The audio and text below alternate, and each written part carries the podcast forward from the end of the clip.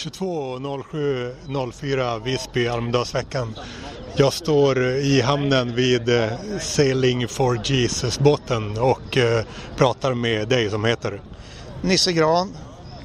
Och jag såg att du hade en KD-jacka på dig. Det stack ut så att säga. Och, det betyder, det att du bara röstar på dem eller att du även är aktiv i partiet? Jag är minst sagt aktiv. Jag är nämligen kommunfullmäktiges ordförande i Motala och likaså är jag lokalavdelningens ordförande och jag har nu suttit i ett streck i fullmäktige sedan 1991. Och är ni stora i den kommunen? Eh, vi eh, har tre mandat av 57 i fullmäktige. Mm, men men du, du sitter ganska högt upp så det betyder att eh, 3 av 57 eh, Eh, det är kanske inte är jättehögt men eh, på något sätt så eh, folk har förtroende för dig kanske? Jag har ju den högsta positionen, nämligen kommunfullmäktiges ordförande och det har vi då naturligtvis inte tagit egen kraft utan det är tillsammans med de övriga i Alliansen. Där vi har ett minoritetsstyre där vi har 26 mandat och de rödgröna 23.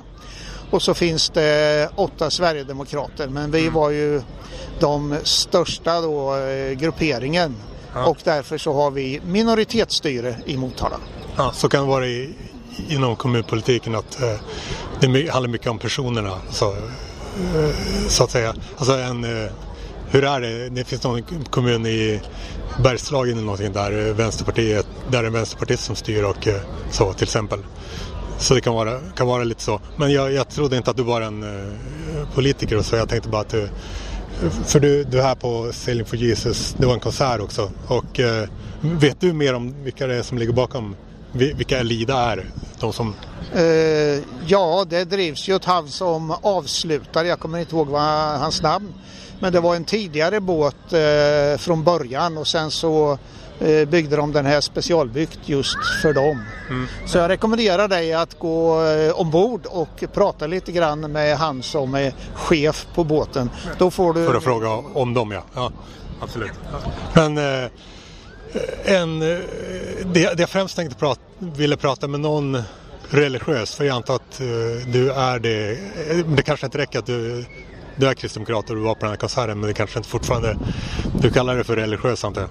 Nej, det kallar jag mig inte. Jag kallar mig för pingstvän eftersom jag är det och det har jag varit sedan 1960. Är det.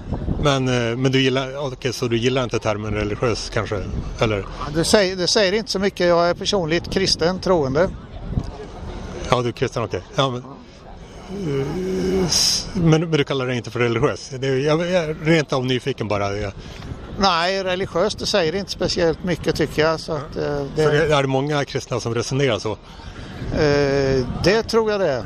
Okej. För, men däremot, hur som helst, jag är inte kristen eller religiö- religiös, men däremot tror jag starkt på något nytt. eh, Som, eh, där, där är folk som tror på, eh, satsar på att få evigt jordeliv. Det vill säga att de, eh, till exempel techmiljardärer i Silicon Valley, de lägger ner massa pengar på att eh, de vill leva för evigt på jorden.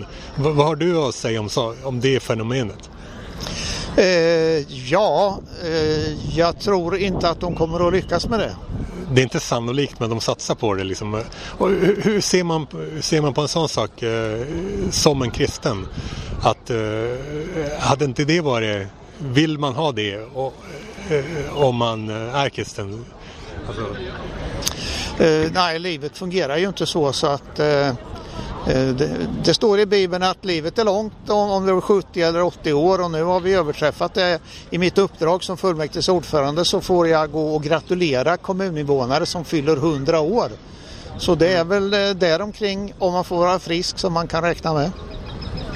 mm, men, men eh, det funkar inte så nu och, men det skulle kunna funka så i framtiden. Det som, men eh, hur tror du att många kristna skulle tänka om en sån sak när det blir möjligt? Om det blir möjligt snarare. Nej, det är, jag har svårt att tänka mig det. Eh, att man skulle, ja då ska man ju vakna upp liksom då om, 100 år och se hur det är då men nej, det, det är mycket tveksamt till men, men, det är svårt att säga liksom, hur medicinska vetenskapen kommer vara om 50 år. Alltså till exempel 50 år. Det är, det är omöjligt att säga. Alltså, de skulle kunna ha löst åldrandet så att säga, vilket det är det det handlar om. Att uh, lösa åldrandet och lyckas konservera människor för all framtid. Och det är, jag tycker det är en stor fråga hur som helst. Ja. Men eh, konserveringen eh, eh, blir det i så fall i det tillstånd som man är och eh, det blir väl bara själva kroppen som då kan konserveras men så fort man löser upp konserveringen då fortsätter ju åldrandet. Eh, så att eh, det där kommer inte att fungera. Eh, eller jag säger att jag inte kan säga vad som kommer hända om 50 år. Men, eh, så det var, det var mest det jag ville fråga om. Men du, har du något mer du vill ha sagt? Eh, nej, alltså som kristen så tror jag ju inte att vi ska ha ett, eh, ett evigt jordeliv utan tvärtom är det ju väldigt tydligt att eh, den här kroppen som vi har den kommer alltså att eh, förbrukas. Och jag känner ju själv om jag eh, kliver upp där borta på det, det är en liten uppbyggnad här hoppar ner så får jag ont i benen. Hade det varit för 30 år sedan hade jag inte fått det. Och det, på så vis så ser man ju liksom att kroppen används, den är inte outslitlig, den har en viss tidslängd och lite olika för olika personer. Men liksom det, den går ju eh, sakta utför. Så det där med att den här kroppen då helt plötsligt skulle kunna stoppa eh, för evigt tror jag inget på. Sen den här grejen då att man kan eh, frysa ner en kropp och att man sen då kan väcka upp den. Om det verkligen går, det vet inte jag. Och frågan är om den som blir uppväckt då kommer att bli lycklig eller förtvivlad. Svårt att säga. Det, det sker redan. Det finns en klinik i, i, i Arizona i USA som heter Alcor och där. Ja, du känner till det? Ja. Och jag har sett på tv ett program om det där. De visade sådana som de hade fryst in. Ja. Och de hade ju kommit då med en påse pengar för att få vara med om det här. Ja, det ligger ju folk nedfrysta sen ja. någon gång i framtiden för att det någon gång i framtiden eventuellt skulle bli eh, möjligt. Ja. Eh, så det var det jag hade. Ja, så... får du önska dig lycka till med din podd. Ja. Och dig med politiken. Tack så mycket. Tackar. Jag...